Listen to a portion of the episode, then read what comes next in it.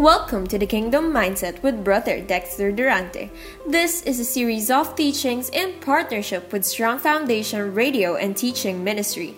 To listen locally, check out your radio stations and tune in at DWAD 1098 kHz AM band or visit YouTube. Just type in Dexter Durante to watch more of his preachings. Don't forget to grab a journal and your Bible before we start this podcast. We hope that you will be blessed with this lesson. Praise God! Isang magandang gabi po muli sa atin pong lahat. And we are 30 minutes earlier tonight, ngayong pong gabi ng Wednesday. And tonight is April 7, 2021. At Miyerkules po, and if I am not mistaken, kung hindi po tayo nagkakamali, ay ngayon po ay unang Miyerkules. Ano po? Unang Miyerkules, tama ba ako? Unang Miyerkules po ngayon sa buwan pong ito ng April. Amen. Purihin po ang Diyos at napakabuti po ng Panginoon. Kumusta po kayong lahat? Mga kapatid ko po kay Kristo at sabi ko nga po sa aking pambungad, 30 minutes earlier po na tayo po ay nagla-live broadcast ngayon. At maaga po, medyo late po pala. Dahil ang ating pong regular schedule ng Wednesday night Bible study ay 7:30. Pero 30 minutes earlier po tayo sa ating pong regular na every night na devotion. Every Monday, Tuesday, Thursday, and Friday. So maaga ng 30 minutes. Pero na late naman ng 30 minutes po tayo sa ating pong Wednesday Bible study. So ngayon pong gabi ay ito po ay ating pong Bible study. Welcome po sa ating page sa BND Muntinlupa. Kung kayo po ay bago lamang po sa ating pong page, I would like to personally welcome everybody. Amen. Magandang gabi po sa inyo at welcome po muli sa ating pong gawain. At sa gabi po ito, tayo po ay mag-aaral muli ng kanyang mga salita. At yun nga pong naririnig ninyong awitin sa background. Ano po ay naandun po yung tema dahil sabi po ng mga lyrics ng awitin. Ano, sabi ay, I just want to know you more. Ano po. So that is the reason kung bakit po tayo ay nagkakaroon ng gawain ngayong gabi. Hindi lamang po kayo, kasama niyo po ako na naghahangad po na mas lalo nating makilala po ang Panginoon sa pamamagitan po ng pag-aaral ng salita ng Diyos. Amen. And one of the things na dinidevelop po natin sa ministry po ito ay yung hunger po natin, yung ating pagkagutom at pagkauhaw, yung ating thirst sa salita po ng Diyos ay ma-develop po. Amen. Maganda po yan dahil yung ating pong pagnanasa na laging matuto sa Panginoon ay sa good habit and a good attitude. Kaya nga po ngayong gabi, tayo po ay magdaraos na ng ating pong Wednesday night Bible study at sabi ko nga po sa inyo, isa pong ministry din po sa inyong part kung kayo po ay nag-ahangad na mapaglingkuran din po natin ng Panginoon dahil wag po natin kalilimutan mga kapatid, ito po ay isa lamang na paalala po sa ating lahat. Sa araw po na tayo po ay kakatagpuin na ng Panginoon sa kanyang piling, sa ulap, sa rapture time. Let me remind everybody ang sasabihin po ng Panginoon sa atin doon, welcome, good and faithful attendee. Amen. Welcome, good and faithful church member. Welcome, good and faithful viewer ng Bible study. Yun po ba ang maririnig natin kay Jesus pag po tayo ay sinalubong po ng Panginoon sa araw na yon na tayo po ay dadagitin na at kanya pong kukunin sa kanya pong piling for eternity sa langit? Yun po ba ang maririnig ng mga mananampalataya? Welcome, good and faithful member of the church. Welcome, good and faithful listener of radio ministry and Facebook live broadcast. Yun po ba ang maririnig natin? Kung alam nyo nga po ang sagot, pakicomment nga po sa atin pong comment section below. Ano po ba ang inyong nalalaman na maririnig ninyo sa Panginoon pag kayo po ay kanya nang iwe-welcome sa langit? Kung meron po kayong idea, please comment your understanding kung naunawaan nyo po at meron kayong nalalaman tungkol sa pagbungad na pambati ng ating pong Panginoon sa araw na yon na tayo po ay kanyang sasalubungin. Parang wala po atang nagre-respond. Ano po mga kapatid, wag po kayong mahiya. This is Bible Study Night. Tayo po ay nag-aaral and you can also join in by participating. Ayun, salamat po sa Lord, may sumagot. Salamat po kay Sister Annabel. Tama po yan. Ayan, sunod-sunod na. Ibig sabihin ay alam po ninyo ang maririnig ninyo sa Panginoon. Ano sabi? Welcome, good and faithful servant. Amen? Dalawang salita, faithful na at servant pa. Amen? Ano po bang ibig sabihin ng faithful? Ibig sabihin po ng faithful sa salitang kalye para maging simple. By hook or by crook. Amen? Ibig po sabihin sa isa pang lengguahe, sa hirap at ginhawa, I will serve you and I will follow you, Lord, and I will be faithful to you. So pag sinabi pong faithful, ang faithfulness po ay lalo pong nasusukat at nabibigyan ng tibay, lalong-lalo na po sa mga uncertain situation. Madali po maging faithful pag madali po ang nangyayari, mga kapatid. Tama po ba ako, mga minamahal kong ka-Bible study ngayong Wednesday night? Ang dali po maging faithful pag lahat po ay maganda ang nangyayari. Amen? Pero ang pinaka-testing sa ating pong faithfulness when everything is difficult. Bigyan ko po kayo ng halimbawa kung bakit po si Abraham ay pumasa sa Diyos at pinagpala ng Diyos ng todo-todo. Amen? Kaya kung kayo po ay nag-aasam at nangangarap na makaranas ng supernatural breakthrough dito sa daigdig na ito, pakinggan niyo po yung example ni si Abraham sa Old Testament, mga kapatid.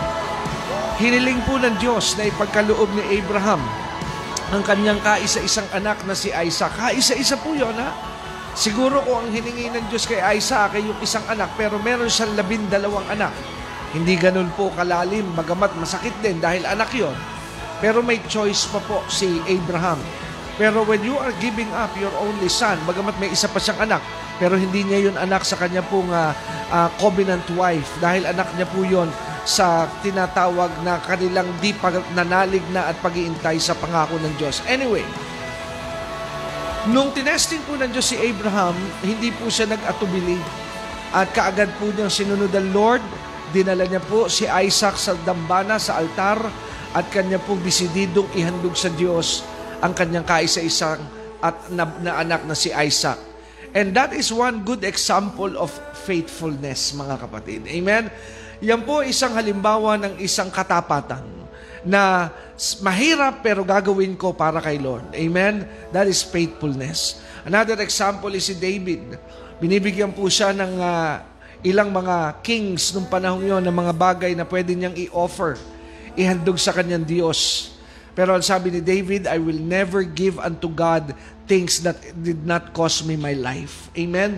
So ano sabi po ni David, hindi ako mag-aalay, hindi ako maghahandog sa Diyos na hindi ko po pinuhunanan ng buhay. So that is another good example of faithfulness. Amen? Kaya nga po, ang sabi po ng Bible, this is just an introduction. When the trumpet sound, pag tumunog po ang trumpeta, at ikaw po'y dadagitin. Alam nyo, bigyan ko lang po kayo ng clue, ha? Doon pa lamang po ay meron na tayong hint kung sino ang mga mararapture. Dahil ang unang salita na maririnig ng mga candidates at magiging participant ng rapture, welcome, good and faithful servant. Now, this is my question to everybody tonight. Have you been faithful to your God? And have you been serving God in your life? Ikaw ba ay nagtatapat sa Diyos? At ikaw ba ay naglilingkod ngayon sa Panginoon? Amen? Kaya nga po, ulitin ko ha, binibigyan ko na po kayo ng clue para meron ka ng kapanatagan. Ako ba'y makakasama nga talaga sa rapture? Amen? Ito nga kayang buhay na ito ay rapture ready? Well, doon pa lang po, magbulay kayo. Ang maririnig po natin doon is welcome, good, and faithful servant. Tatlong salita, good and faithful servant. Welcome, enter into the joy of your master. So mga kapatid, yan po ang atin pong pag-uusapan ngayong gabi. Again, I am Brother Dexter Durante. Kung kayo po ay bago pa lamang sa atin pong page, magandang gabi po sa ating lahat. Tayo po ngayon ay darako na sa atin pong Bible study. Handa na po ba kayo sa atin pong Bible study sa gabi pong ito. So kung kayo po ay handa na, ibukas na po natin ang ating mga Biblia at ibukas na rin po natin ang ating puso. At ngayon pong gabi, tayo po ay papasok na sa pag-aaral ng salita ng Diyos. Again, this is not devotion night, this is Bible study night. Amen? So mag-aaral po tayo and we are going back to our regular subject na ating pong idinededicate every Wednesday. We are talking about most of the time sa Wednesday Bible study, pinag-uusapan, pinag-aaralan po natin ang Bible eschatology. Bakit po? Sapagkat tayo po ay naniniwala na tayo po ay nasa huling panahon at ang pag-aaral po ng mga bagay-bagay patungkol sa end time ay isa pong palatandaan na ikaw at ako ay naghahanda at nag-aabang sa pagbabalik ng Panginoon. Tanong lamang po ulit, mga minamahal kong kapatid, napakarami na po natin. Kayo po ba ay nagmamahal sa Diyos at nag-aabang sa Kanyang pagbabalik? Amen? Yan po ang magandang tanong sa bawat isa ngayong gabi. Are you in love with Jesus? And are you excited that Jesus is coming back?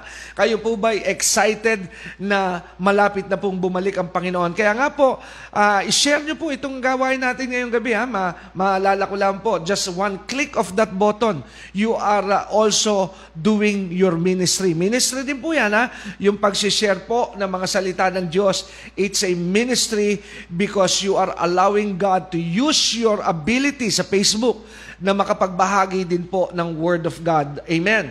Kaya nga po, tayo po ay magpapatuloy na at ihanda na po natin ang ating mga sarili. At tonight, bago po tayo mag-start ng ating Bible study, can we all bow our heads and let us pray? Tayo po ay yumuko at tayo po ay dadalangin and let us focus our hearts, our spirit, soul, and body sa atin pong Panginoon sa gabing ito. Let us pray.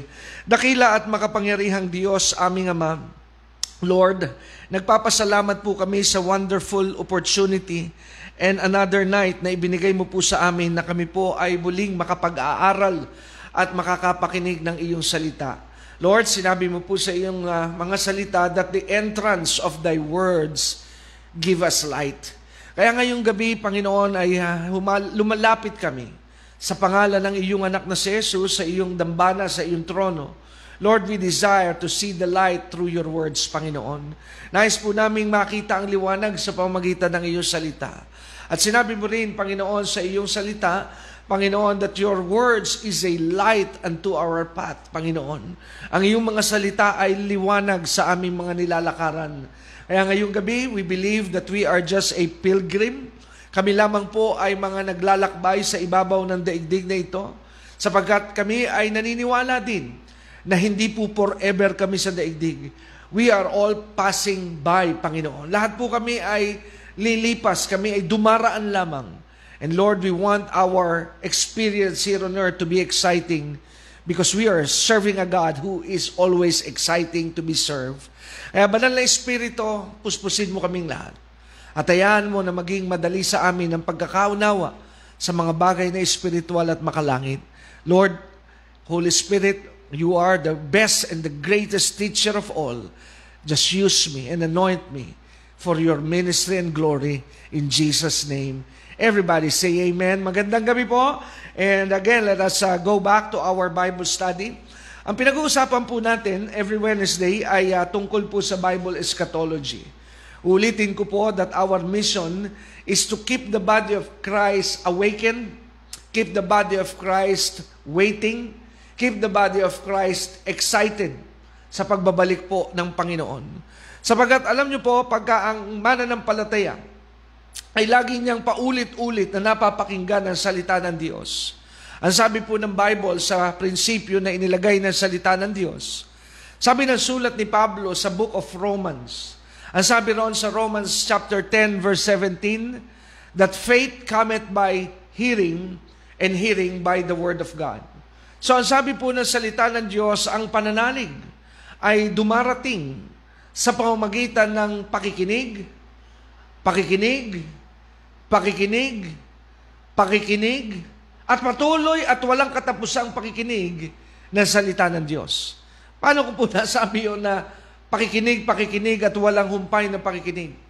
Because if you would have a chance na makapag-aral po at makagamit ng traditional na Bible, Tandaan po natin, because this is Bible study, ang Biblia po ay hindi po isinulat ang orihinal na lengguwahe sa wikang Ingles. Ni hindi po sa wikang Tagalog ang orihinal na salin po ng ating Biblia. May 30 salita na ginamit po sa orihinal na manuscript o yung orihinal na sipi at kopya po ng Biblia. Ang lumang tipan, from Genesis to the book of Malachi, ang lengguwahe po na ginamit po dyan ay Hebreo.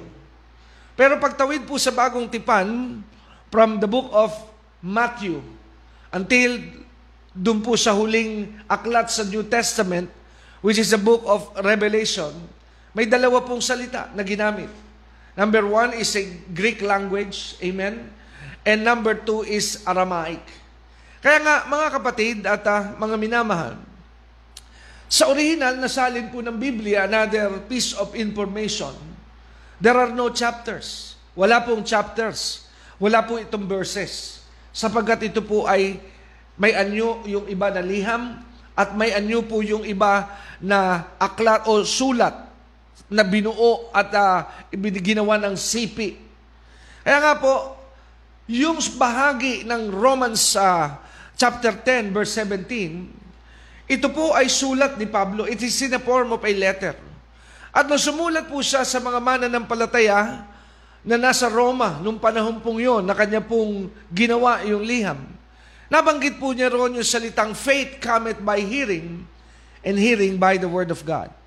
So, maliwanag po na ang salita po ng Diyos ay, ang pananalig po ay dumarating sa pamamagitan ng pakikinig.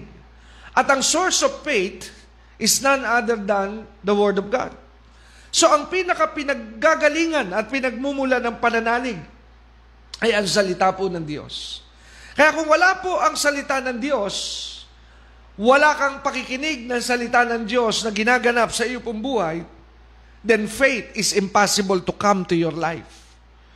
Amen. Sapagkat maliwanag po doon na ang source, ang pinaggagalingan ng pananalig ay ang salita ng Diyos. It comes, ang sabi ng Bible. It comes by hearing. Amen? So, ito po'y dumarating sa pamagitan at pamamaraan ng pakikinig. Kaya nga po doon natin makikita kung bakit napakatindi po ng atake na ginagawa po ni Satan sa simbahan. Satan, in this past days and months and years na lumipas at dumaan sa ating pambuhay, if you will be a discerner. Napakatindi po ng atake na ginagawa ni Satan sa church. Satan is trying to quiet the church. Nung pumasok po ang pandemic, Satan is trying to his very best to quiet the church, to slow the church. Amen? And confine the church para hindi marinig ang pangangaral na salita ng Diyos.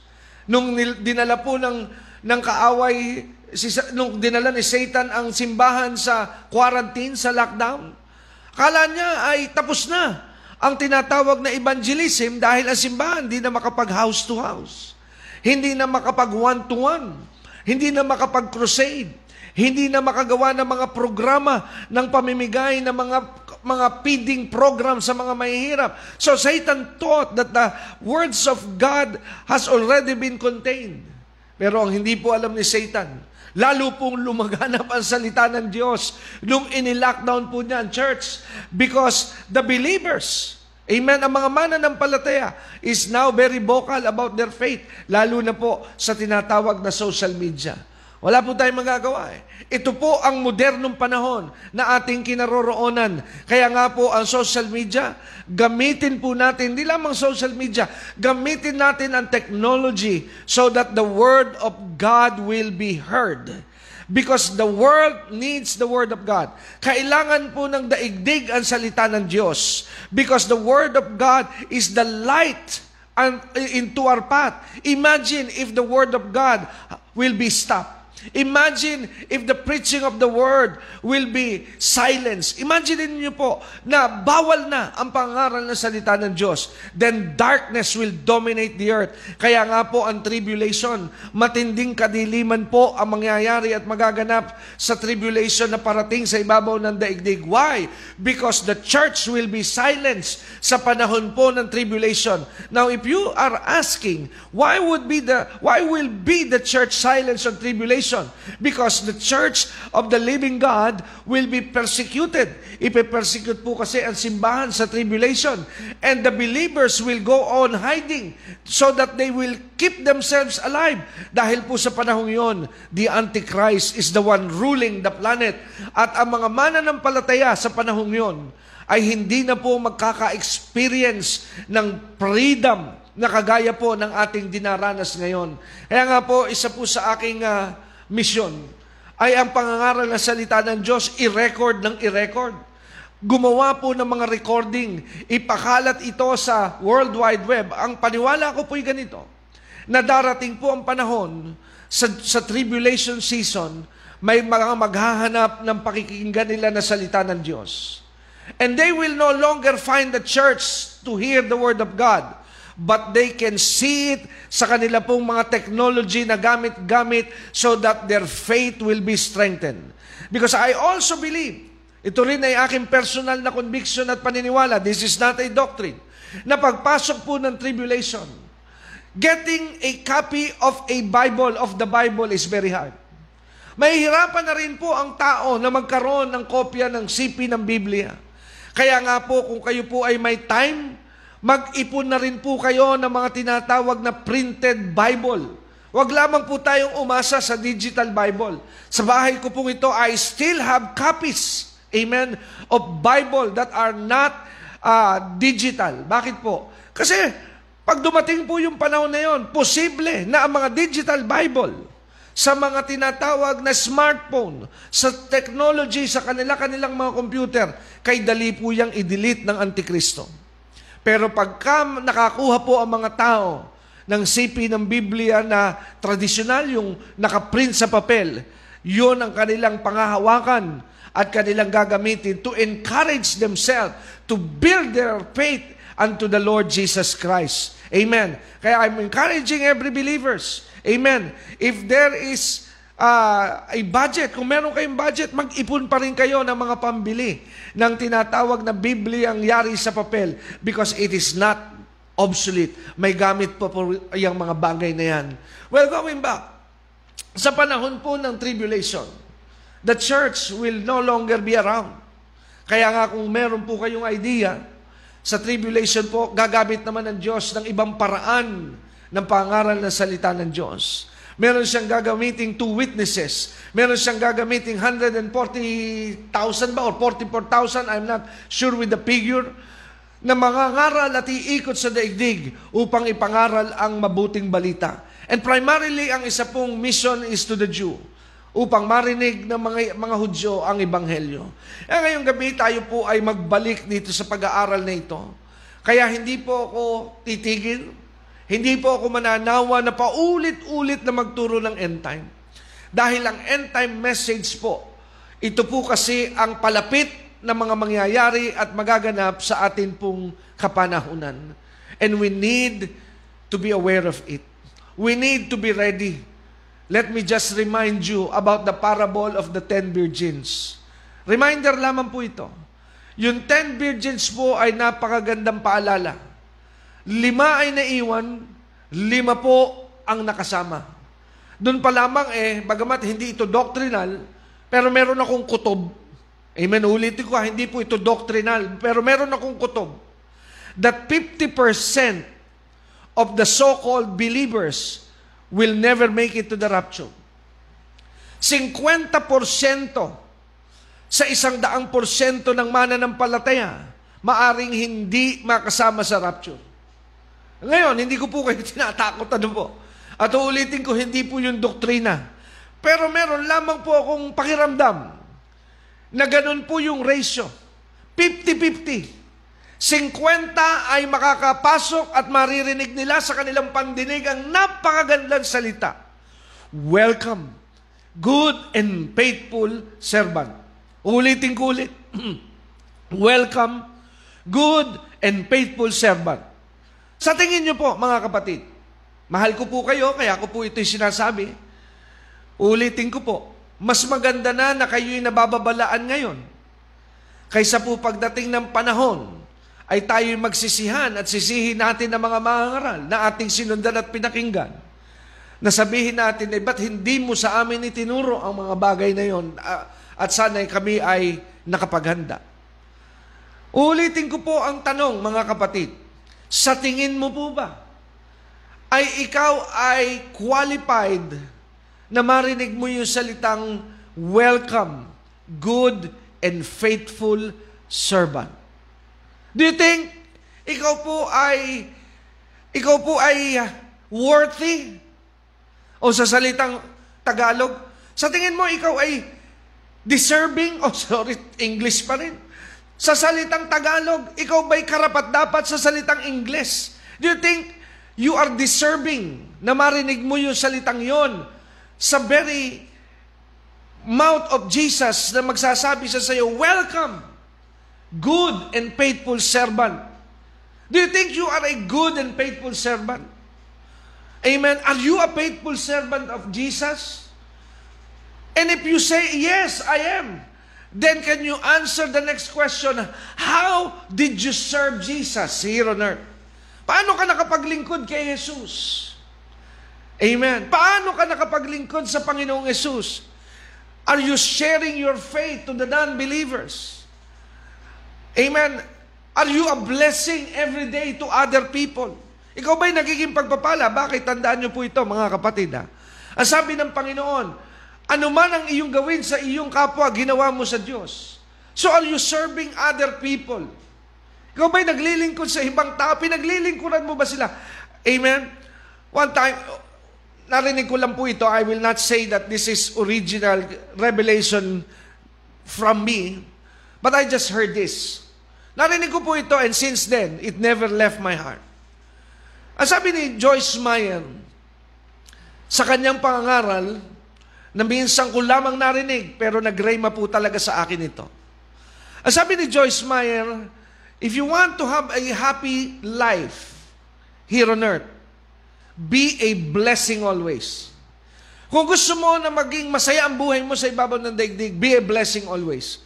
Kaya pagising mo sa umaga, instead na ang hihingin mo raw sa Diyos ay, Lord, pagpalain mo ako, sabihin mo sa Panginoon ay ganito, Lord, how can I be a blessing today? Use me to be a blessing to someone today. Gamitin mo ako para ako'y maging pagpapala sa aking kapwa ngayong araw na ito. At mararanasan mo, iba po talaga ang mangyayaring kasiyahan na madadama mo sa iyong buhay if you learn to serve God through other people. Pag natutunan mo pong paglingkuran ng Diyos sa pamamagitan ng iyong kapwa, isa po yung paraan. Isa lamang yun sa paraan. Dahil sinabi nga po ng prinsipyo ng salita ng Diyos, anumang ginawa mo sa iyong kapwa ay ginawa mo sa Kanya. Kaya nga po, going back to the question, are you deserving to hear that words pag tumunog po ang trumpeta? Amen? Paniwala ko rin po, nagre-dress rehearsal na tayo ng pagtunog ng trumpet. Eh. Sa araw-araw po na ginawa ng Diyos, naririnig ko lagi ang sirena tuwing alas 6 ng gabi. At ako'y nagbubulay na paniwala ko, ito po ay paalala na talagang merong isang araw na sisirena ang tunay na sirena at tatawagin tayo pauwi sa tunay nating bahay. Alam mo itong pagsirena ng alas 6, dahil nga dito sa tinatawag na curfew. Di ba tinatawag tayo ng sirena para magsiuwi na sa bahay? Pero tutunog ang trumpeta ng Diyos para once and for all tawagin ang mga anak ng Panginoon sa kanilang tunay na bahay at tahanan sa langit. I believe these are dress rehearsals. If we are ready, kaya nga po pagka malapit na alas 6, ako po ay laging excited. Ako ay laging aligaga. Nagmamadali ako na kailangan ay tayo ay handang-handa. Ayokong mali-late sa alas 6. Bakit po? That is one training. Pag ikaw po'y nag-aantay kay Kristo, every single day, every single moment of your life, ikaw po'y naghahanda na anytime Jesus is coming soon. Kaya nga sa Bible study natin ito, may dalawang bagay po kasi na nalalapit na pong dumating. Sa Old Testament, bigyan ko po kayo ng kaunting foundation. Sa Old Testament po, meron ding iniintay ang mga tao doon sa lumang tipan. What they are waiting is the coming of the Messiah to redeem the world and the people from sin. Kaya nga po ang mga prophetic words, karamihan na mga prophecy na sinasabi sa lumang tipan, like if you go to the book of Isaiah, there are a lot of prophecies that is pointing, amen, pointing to the coming of Messiah. Amen? Kaya nga, isang bahagi ng book of Isaiah, sinabi ron, and unto us a child is born, and unto us a son is given, and the government will be upon his shoulder, and in his kingdom there will be no end. So, isa lamang po yun sa mga prophecy na ibinigay po ng Lord sa lumang tipan, upang ihanda po ang generation na yon sa pagdating ng Mesiyas. Napakarami pong mga prophecy. Ang sabi pa nga ay ng isang prophecy, kinote yan ni Jesus. And the Spirit of the Lord is upon me, for He has anointed me to preach the good news to the poor, to give deliverance to them that are captive, and to set the people free. So yan po yung mga example ng mga prophecy na nagpapaalala na meron pong padating na Mesiyas. Now, this is my proposition and question to everybody. Nung ipinapisay po ba ang pagdating ng Mesiyas? This is my question to you. Did Jesus come to the world? Did He came? Dumating po ba ang Panginoong Jesus? Tinupad ba ng Diyos ang kanyang prophecy na dadating at ipagkakaloob niya ang Mesiyas? Ang sabi pa ng isang bahagi, ito'y bahagi ng devotion natin ng Holy Week. Ano po? Wala raw ganda na makikita kay Jesus. There is no beauty that we can be attracted to Him. Amen? So walang ganda, pero siya po ay a man full of sorrow, full of grief. Dahil siya nga ipapako sa krus. Now my question is this, nangyari po ba yung propesya na yon na inabangan sa lumang tipan na pagdating ni Jesus? Now, the answer is yes. Because history and testimony proves that Jesus did come to the planet. Ang kasaysayan ay nagpapatunay at ang mga patotoo na mga tao na nakasaksi sa pagdating at pagparito ng Panginoong Yesus ay nagpapatunay that Jesus did really come to the planet. Dumating talaga po si Jesus.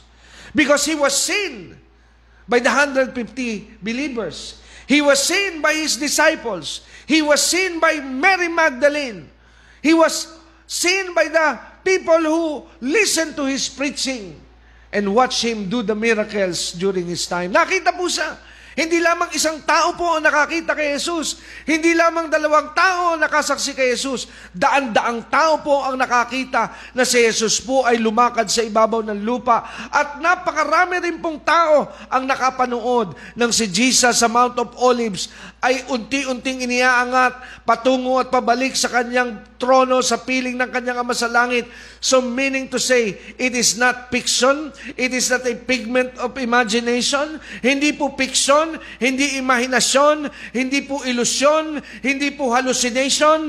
Ang pag-akyat ni Jesus at ang pagiging Diyos ng Panginoong Yesus, it is real because He had been seen by hundreds of people and maybe thousands more had been a witness to Jesus nung siya po'y narito sa ibabaw ng lupa. Kaya nga po kung tatanungin niyo ako, why do I believe in Jesus? Because there are many proof and there are many testimony that prove that Jesus is real. So nangyari po, mga kapatid. Nangyari po ang pagdating ni Jesus. Now, this is my next question sa ating pong pag-aaral. Kung nangyari po ang pagdating ni Jesus, what would be the reason And what would make us not believe that He is not coming back? Sa Tagalog, ano naman po ang magiging rason at dahilan para hindi tayo maniwala na siya po'y muling babalik? Eh, nangyari nga po yung pangako na siya'y darating eh. Nangyari nga po yung pangako at tinupad niya na siya'y mamamatay para sa ating kasalanan at siya'y magpapapako sa krus alang-alang sa atin. Siya ang nagbayad, tayo po ang gumasta. Siya po ang nagdusa, tayo po ang nagpakasaya. Yan po ang kalagayan eh. Yan po ang katotohanan. Siya ang nahirapan, tayo po ang nagpiesta. Kaya ganun po kaganda itong Diyos na ito eh. Kaya kung may tanong kayo sa akin, bakit ka naglilingkod sa Diyos? Ang tanong ko, bakit naman hindi? Amen? Kung ako'y tatanungin ninyo, bakit mo pinaglilingkuran ng Diyos? Ibabalik ko yung tanong, bakit ko naman hindi sa paglilingkuran? Hallelujah! Kaya gusto ko rin po yang ibalik sa inyo.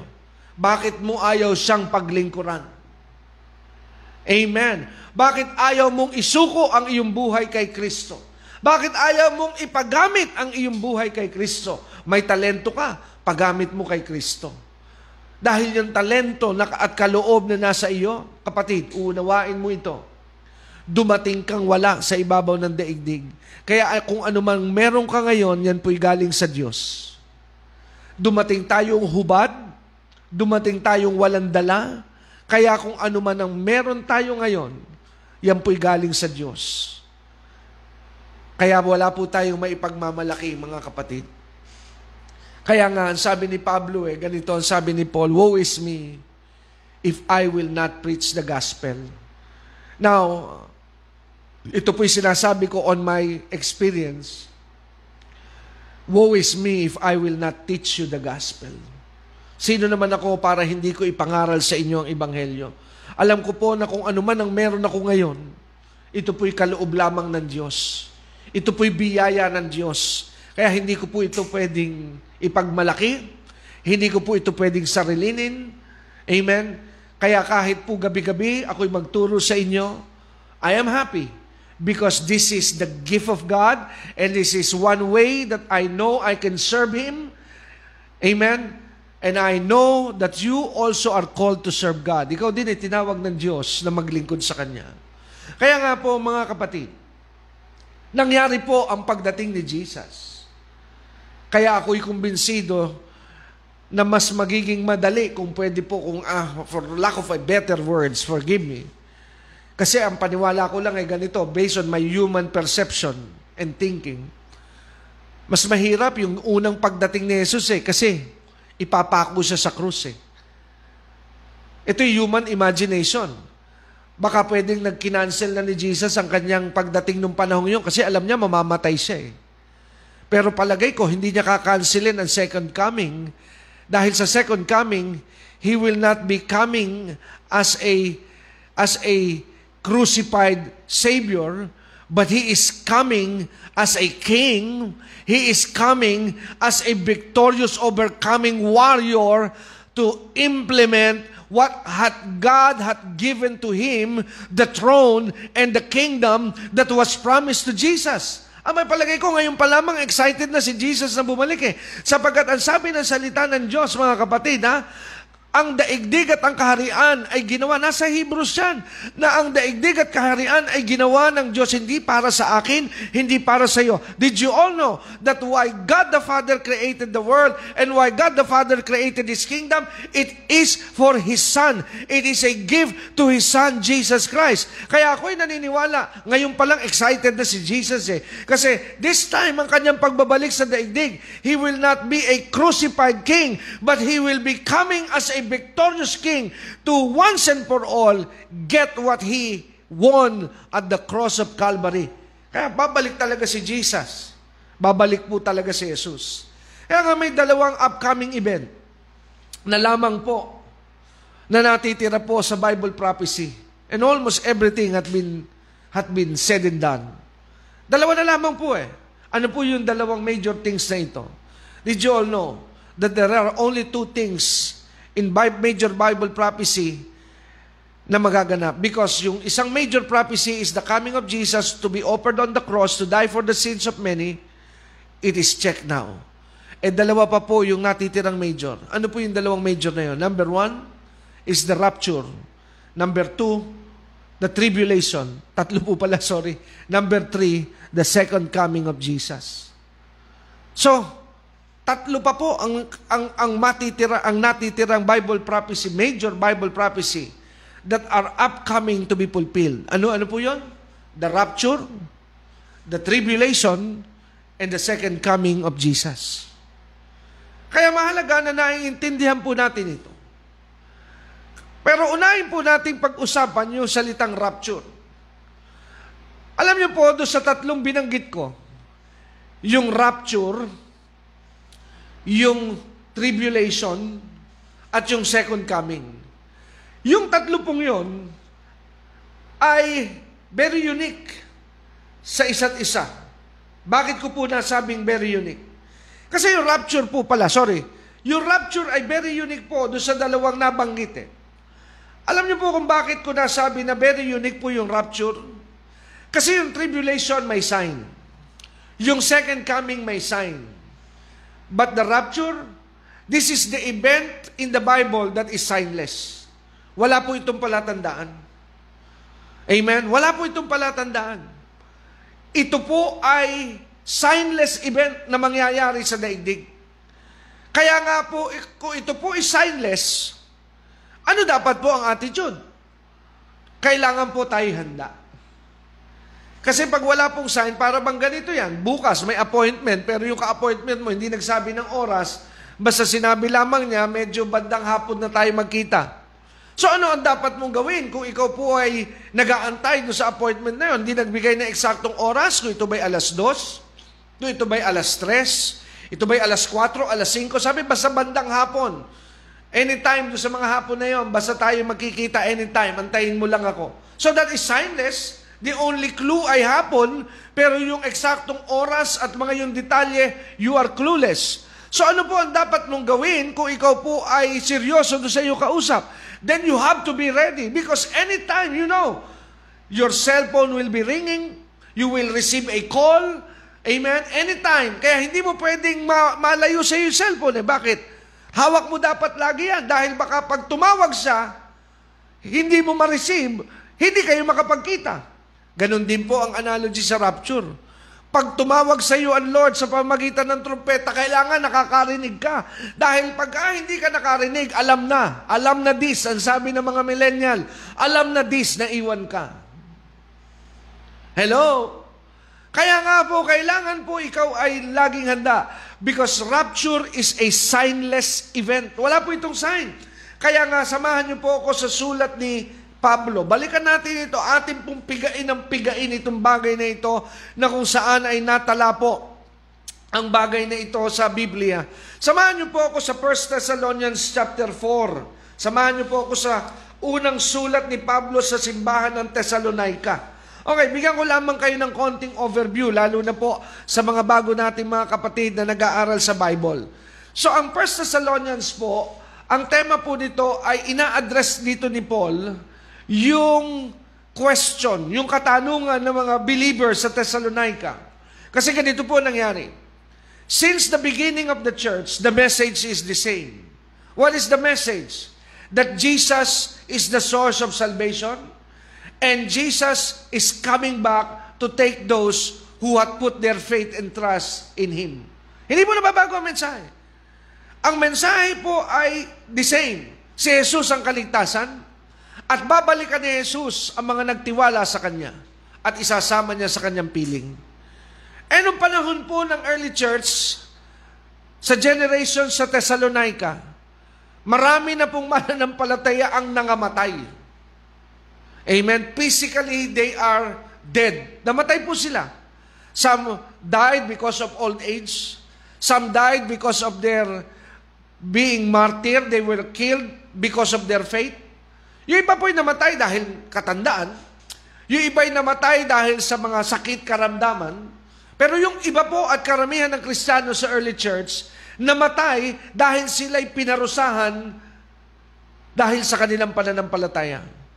Kasi nung panahon din po ni Pablo, one of the emperor of Rome na nasa likod ng heavy persecution ng church ay yung emperor na ang pangalan ay Nero of Rome. Eh, ito pong si Nero, talaga naman pong anointed to ng Diablo. Anointed ito ng Diablo upang i-propagate ang misyon. To stop the church. To stop the light. And to destroy the salt. Pero hindi po nagtagumpay si Satan. Bakit hindi nagtagumpay si Satan? Kahit ginamit niya ang gobyerno ng Roma noong panahon yon. Because of God's word. Alam nyo ba na pwede nang nahinto po ang simbahan dahil pinagpapatay ni Nero ang mga Kristiyano? That is, I believe, enough reason para po umayaw na ang mga mananampalataya sa kanilang misyon at i-deny na nila ang kanilang pananampalataya noong panahon yun. Why? Because they will be killed because of their faith. Pero hindi po na-stop ang pagdami po ng mananampalataya. It became a wildfire like in the forest. Lalo pong dumami at lumaganap ang mga believers noong panahon yon. Hindi po sila natinag ng mga panggigipit na ginagawa ni Satan through the government of Rome, through the emperor of Rome, in the name of the person Nero. Hindi po sila natinag. Bakit po? Because it is a fulfillment of the promise of God. What do you mean by fulfillment of the promise of God? Remember, when Jesus was having a conversation with his disciples, sinabi ni Jesus kay Peter, Peter, listen to me. Upon this rock, I will build my church. Remember, the church is not owned by Peter. The church is not owned by the disciples. The church is not owned by any pastor, or evangelist, or prophet. But the church is still owned by Jesus.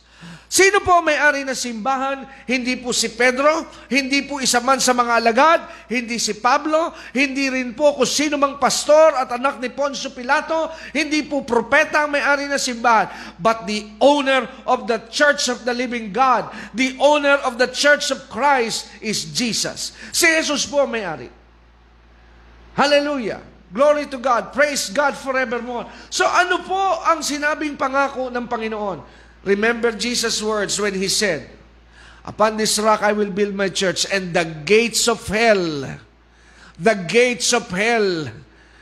amen, magsama-sama man ang lahat ng kampon ng kadiliman, it will not prosper against the church.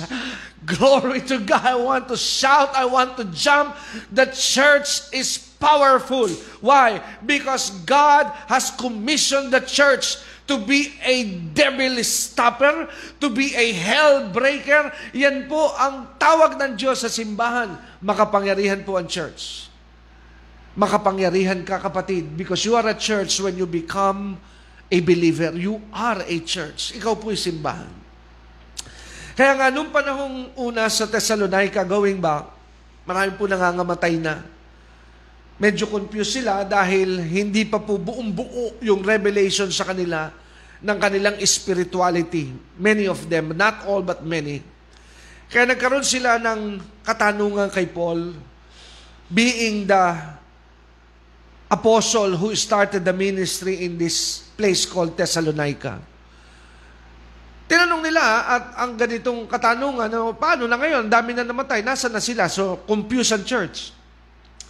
Divided ang kanilang understanding on this point. Kaya sa yung iba nag-iisip na baka, excuse me, nakarating na si Jesus na lampasan sila. Kaya in-address ni Paul ang isyong ito para ma-enlighten po at ma-settle ang confusion. Ano? Kaya sumulat si Paul ng ganitong mga bahagi sa bahaging nasulat ni Paul sa unang Thessalonica, ang kapitulo po ay 4. I suggest you get your Bible, please. Tingnan po natin sa ating mga Biblia and let us study this together. Ang sabi ni Paul sa kanyang sulat sa verse 13, 1 Thessalonians chapter 4. I will be reading from the King James Version. Whatever translation you are using, you are allowed to do so. Ang sabi po sa verse 13, but I would not have you to be ignorant. So what is the reason, ang dahilan kung bakit sumulat sa bahaging ito ng ganitong bagay si Pablo? What is the reason? The reason is to eliminate ignorance. Okay? So ang tanong, bakit tayo nag-aaral ng salita ng Diyos? Ano po sagot? Upang maalis ang katangahan. Tandaan niyo po ito, ang tamad mag-aral ng salita ng Diyos ay nananatiling tanga. Uulitin ko ha. Ang sama nitong pastor na ito, ginagamit yung tanga, nagmumura. No, no, no, no. Hindi po curse word yung tanga. Amen? Sa English word, kung hindi po ako nagkakamali, correct me if I'm wrong. Yung salitang tanga, idiot po yun eh. Ibig sabihin, kulang ka sa kaalaman. Kaya pag sinabihan ka, ang tanga-tanga mo. Amen? May isa pang salitang ginagamit tayong mga Pilipino, di ba? Ang bobo-bobo mo. Yun po yun. Kaya salitang tanga, hindi po yun curse word. Hindi po yun yung mura. Amen? So, sa makabagong salita, kung nasa makabagong panahon si Pablo, marahil ganito ang nagamit ni Pablo. Kung salitang Pilipino ang gagamitin, mga kapatid, ayaw ko kayong manatiling tanga. Ayan, ano po? Yun po yung sabi sa verse 13, but I would not have you to remain in ignorance.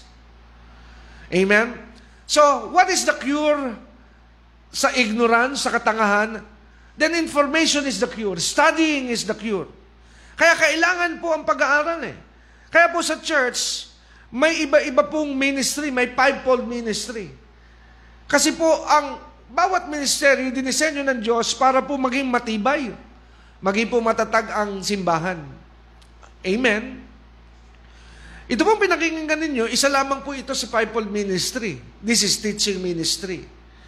Pero hindi ko pwede kailanman sabihin na ako lamang po ang dapat ninyong pakinggan. Kasi, hindi po ako propeta. I don't have the gift of a prophet. I know that in myself, I am not an apostle, and neither I am not an evangelist. I sound an evangelist. Sa iba sa inyo, I may sound an evangelist, but I am not. Amen?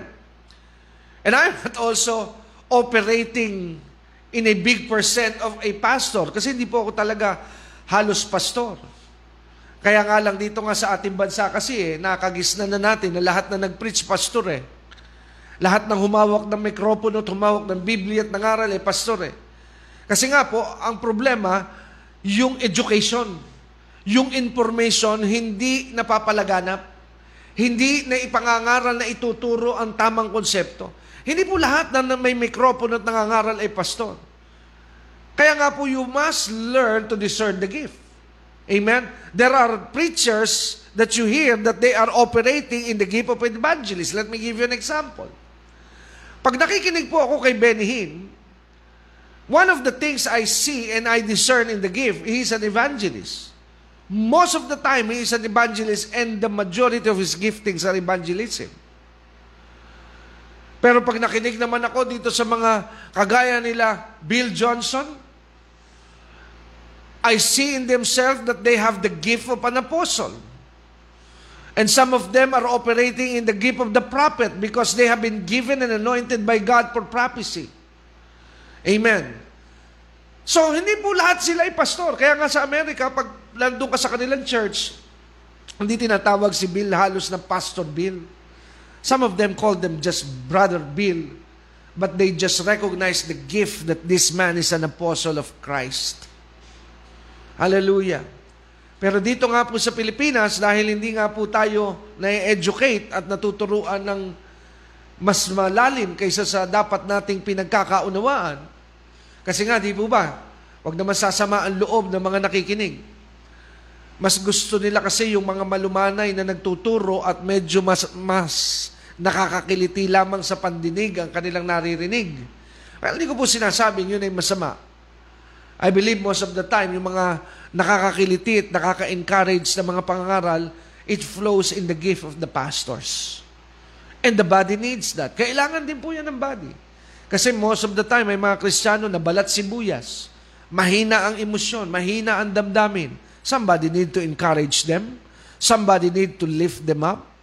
And the pastors are the one, most of the time, anointed to do that. They care for the flocks. But if you're listening to a teacher, pag kayo nakikinig po sa teacher, you will see many informations. Amen? Pag nakikinig ka sa guro, marami ka makikitang informasyon.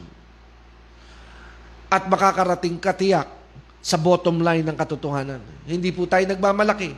Sinasabi ko lamang po, because that is the anointing that God allows to be used by a teacher para yung foundation ng isang individual tumibay, tumatag, upang hindi siya matossed to and fro by winds of doctrine. Alam niyo po kasi ang isang danger pa sa last days, one of the greatest danger in the last days, there are a lot of winds of doctrines around.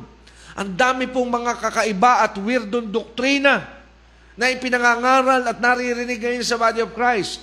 Now, if the church is not rooted and grounded sa tinatawag na foundation ng salita ng Diyos, pwede silang i-toss to and fro. Kaya nga makikita nyo po, maraming simbahan. Ito ang sakit ng church. Parang paru-paro. Lipat dito, lipat doon. Hindi mapakali sa isang gawain, sa isang simbahan. Bakit po? Kasi pag nakarinig ng bagong turo, o lipat doon, akala niya yun na yung bago. Kaya nga na toss to and fro ang maraming Christian. At minsan narinig ko sa isang kaibigang pastor, alam mo, sabi niya, ang nakalulungkot sa church sa Pilipinas, hindi po daw nagkakaroon ng talagang full bloom na convert ang church. Karamihan po na nangyayari daw sa church are church transfer. Anong ibig sabihin ng church transfer? May mga lumalaking gawain dahil yung ibang gawain na maliit ay napunta na doon sa malalaking gawain. Parang, sabi ko nga, parang yan ay mall syndrome. Dati-rati sa aming bayan, sa napakagandang bayan ng Tayabas, Quezon. Ito, ginagamit ko po laging analogy ito. Nung araw, isa sa mga industriya ng mga kababayan ko po doon, mga mini boutique. Marami po doon bahay, kanya-kanya mga business na may mga maliliit na butik. Binibili iba sa Hong Kong, binibili. Kaya ang mga taga roon, di nabubuhay po yung industriya, yung ekonomiya. Nagkakaroon, nakakapagpaaral yung mga tao na nagninegosyo ng mga small business dyan. Eh bigla po dumating si SM. Bigla po dumating ang SM doon sa kalapit bayan ng aming napakaliit na bayan. Eh di unti-unti na nagsarahan ang mga small business. Bakit po? Kasi nga po, naglipatan na doon sa malaki. Ganyan din po ang church. Pag nagdatingan po itong mga dambuhalang ministry, eto namang mga maliliit na simbahan, ewan ko ba bakit ayaw magtapat at masiyahan sa maliit na simbahan. Dahil may paniwala kasi sila na pag maliit ang gawain, hindi anointed. That is the misinformation that you receive. Magtapat kayo dyan sa ministry na itinanim kayo ng Diyos at maniwala kayo sa hindi, you will have an encounter with Jesus if you are faithful to the ministry that God had given you. Ang problema kasi sa body of Christ, pag natabihan ng mga air-conditioned na simbahan, naglilipatan doon. Hindi ko po sinasabing yun ay masama. Pero yan ang totoo. Nabalitaan na doon ay may mga artista na mga nagsasalita, iniwan na si small church. Hindi po tama. Kaya nga po ang nangyayari ngayon, church transfer, hindi po convert. Kaya karamihan na nandun sa malalaking church ngayon, interviewin mo sa ibang simbahan na born again, sa ibang mangaral na karinig ng ebanghelyo, pero hindi nagpagamit doon sa maliit na simbahan na yun. Doon sa air condition at malaking simbahan, doon nagsiksikan doon, pero hindi din naman halos nagagamit ang kanilang buhay doon ng Panginoon. Remember, good and faithful servant, enter into the joy of your master. Ewan ko po ha, ito'y personal ko ulit na opinion. Bigla po kasi na-obsolete ngayon ang napakalalaking simbahan, mga kapatid. Kung napansin ninyo, bawal na ang malalaking gathering. Nagliitan ngayon. Yung iba nagpatayo ng kalalaking mga building, nagpagandahan ng mga facilities. Ngayon, bawal nang gamitin. Nasaan ngayon ang church? Eh di nasa maliit na camera. Hallelujah! Eh, kalalaki ng mga auditorium na naipatayo noon. Napakalalaki, napakagaganda. Hindi ko sinasabing masama po yun, ha? Kaya nga ako naniniwala, nagligligan eh. May revival po nangyayari ngayon sa church. Ginigising ng Panginoon ang mananampalataya. at binibigyan tayo ng final moment that we need to serve Him, we need to love Him faithfully. Amen? Kaya nga, dahil yun ang makririnig natin sa rapture, welcome good and faithful servant. Welcome good and faithful servant. Ulitin ko, welcome good and faithful servant. Those are the words that you will hear first. Welcome good and faithful servant. Eh kadalasan, pag nasa malaki ka ministry, you are only a good listener. Hindi ko nilalahatak, pero karamihan, nakikinig lang naman talaga. Pero hindi sila nakikipag-connect. Karamihan nga doon, hindi nila kilala, mga brothers and sisters nila. Hindi nila alam na yung mga nagsisimba doon, may mga sugat, may mga pangangailangan, wala na. Pagsimba, uwi na. Pag benediction, takbuhan, nag-uunaan na patungo sa mall. Kanya-kanya nang uwi. Wala nang koneksyon. Hindi na nakikipagkausapan sa pastor. Hindi na nakikipagkausapan sa mga mananampalataya.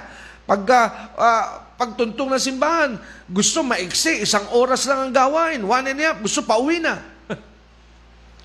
Ayaw ma-involve. Bakit po? Ewan ko. Pero paano ka makakasama doon sa rapture? Ay, maririnig mo nga, good and faithful servant. Amen? Hindi kaya napaka-unfair naman na ikaw po'y umupo all of your life sa simbahan na hindi ka nagbibigay sa gawain ng Panginoon, ni hindi ka nag-aayos ng silya, ni hindi ka nag-share ng ebanghelyo ni Kristo sa iyong kapwa, ni hindi ka nagbibigay ng tinapay sa mga nagugutom, hindi ka nagbibigay ng bigas sa mga kapuspalan.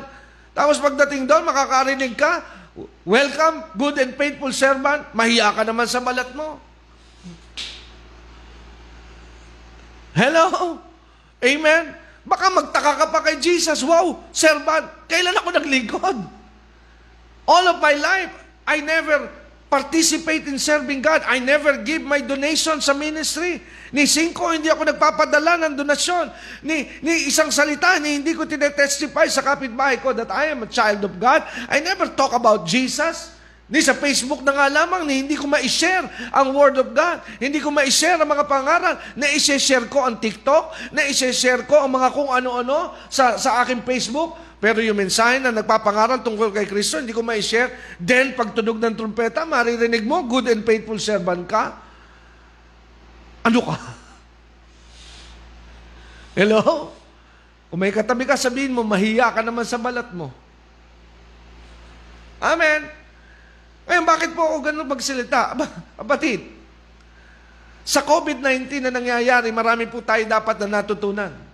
That life is not certain. Anytime death can come to all of us. Anytime, pwede tayo mamatay. Hindi mo pwede sabihin, ang lakas-lakas ko kaya, I'm physically fit. Kaya nga po sa nangyayari ngayon, kailangan mag-isip-isip ka. Even your money cannot save you now.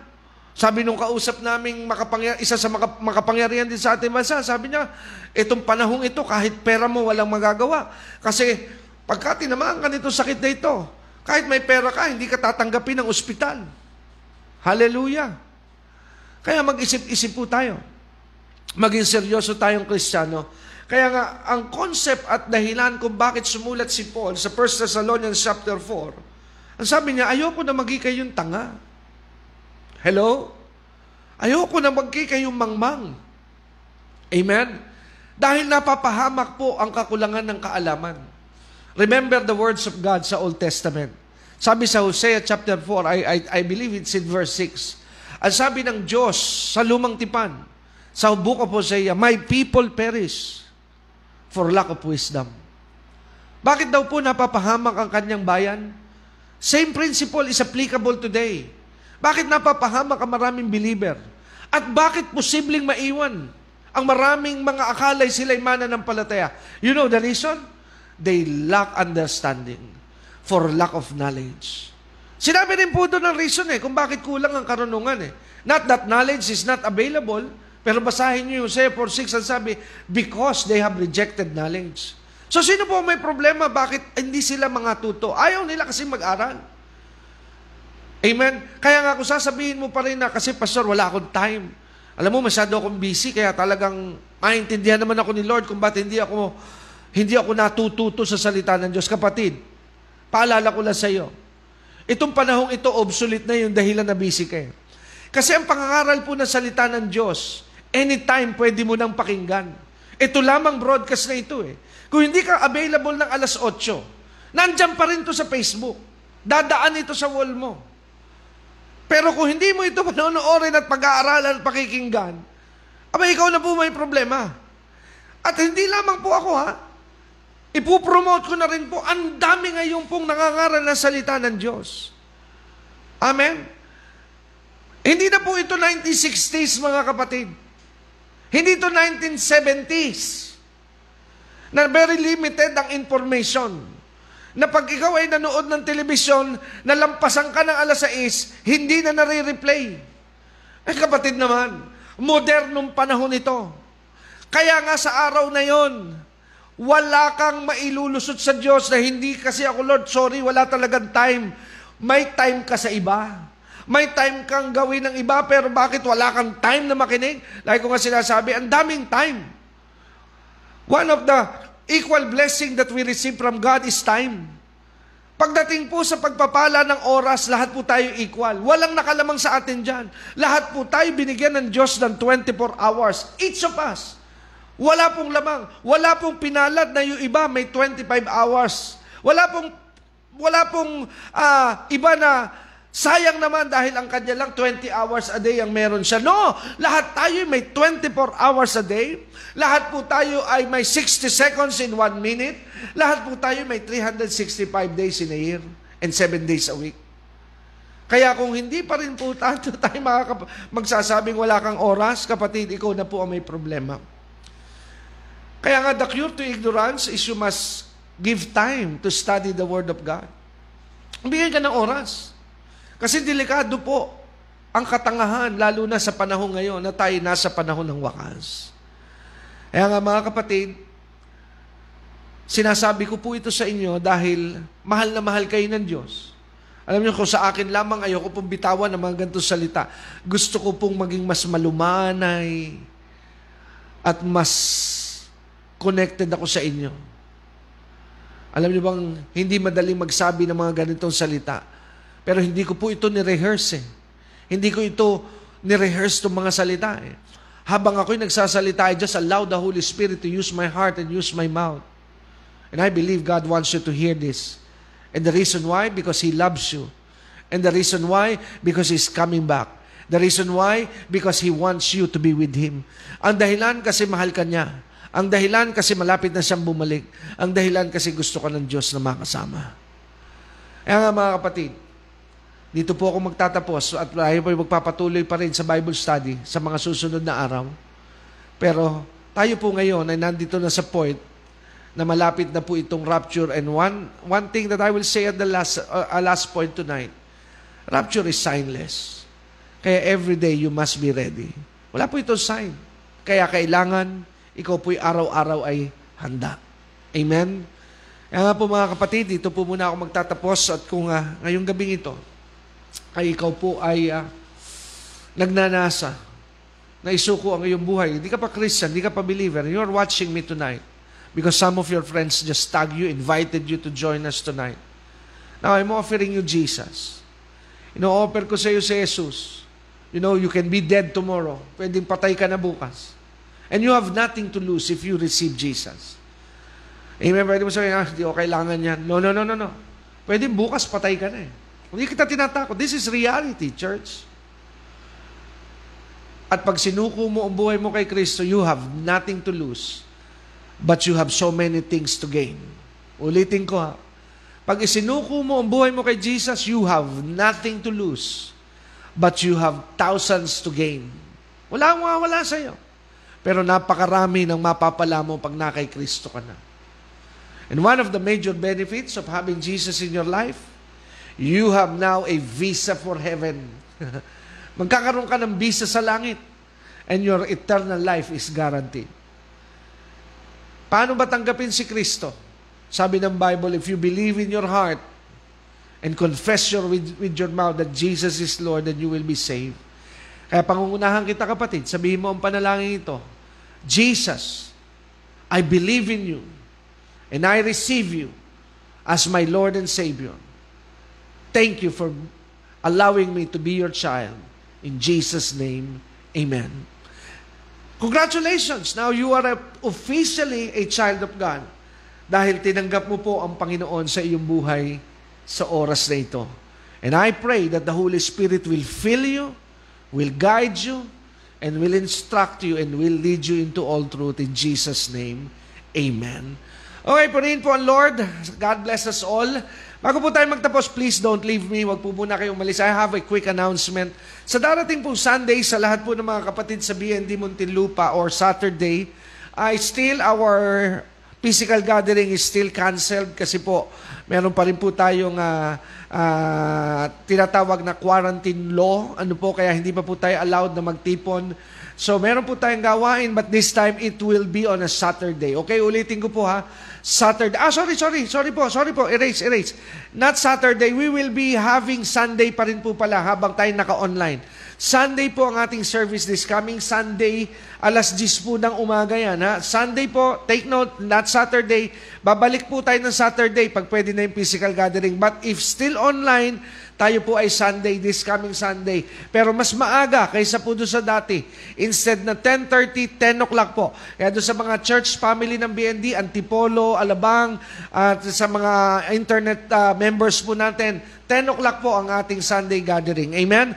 At yan po ang isa sa announcement. And also, sa lahat po ng mga partners, yung mga donors po ng ministry na nagsusupport sa atin, ay kayo po ay mag-ready. Ngayong Friday, I will be sending you sa inyo po mga email at mga pinadala nyo pong messenger account ninyo. I will be sending you ano po yung tinatawag na teaching na may mga kaugnayan po sa end time. This is your blessing because you have been a partner, a supporter of the ministry. Ngayon, kung kayo po yung nagtataka, ano ba yung partner?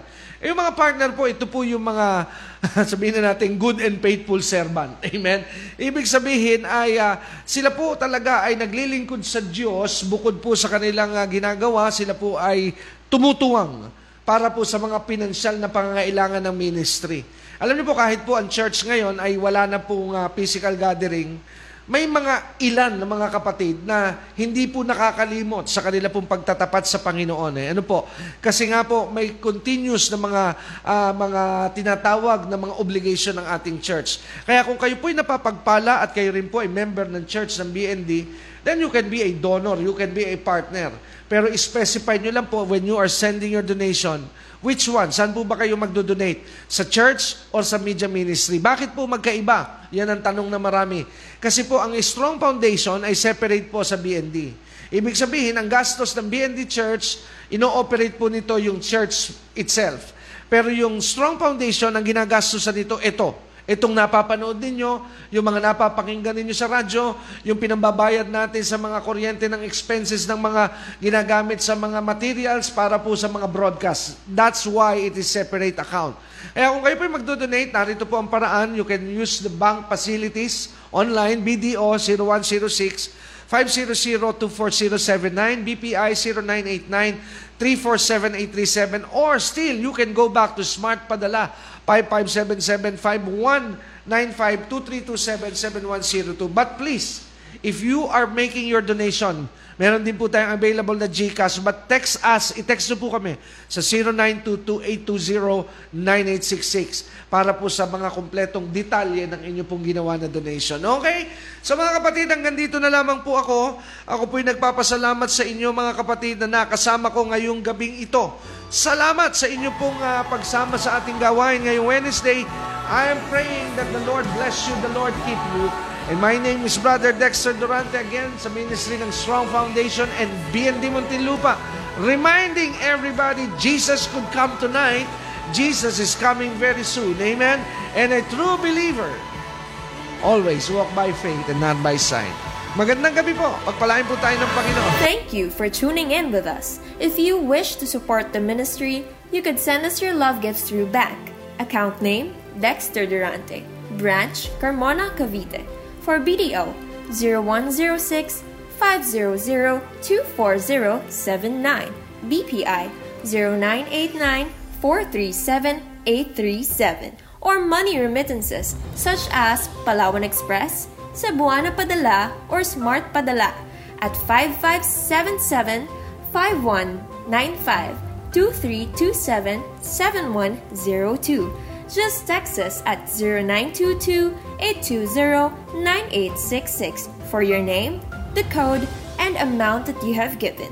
We declare for God's favor to be upon you. And don't forget, in this life, you should always have a kingdom mindset.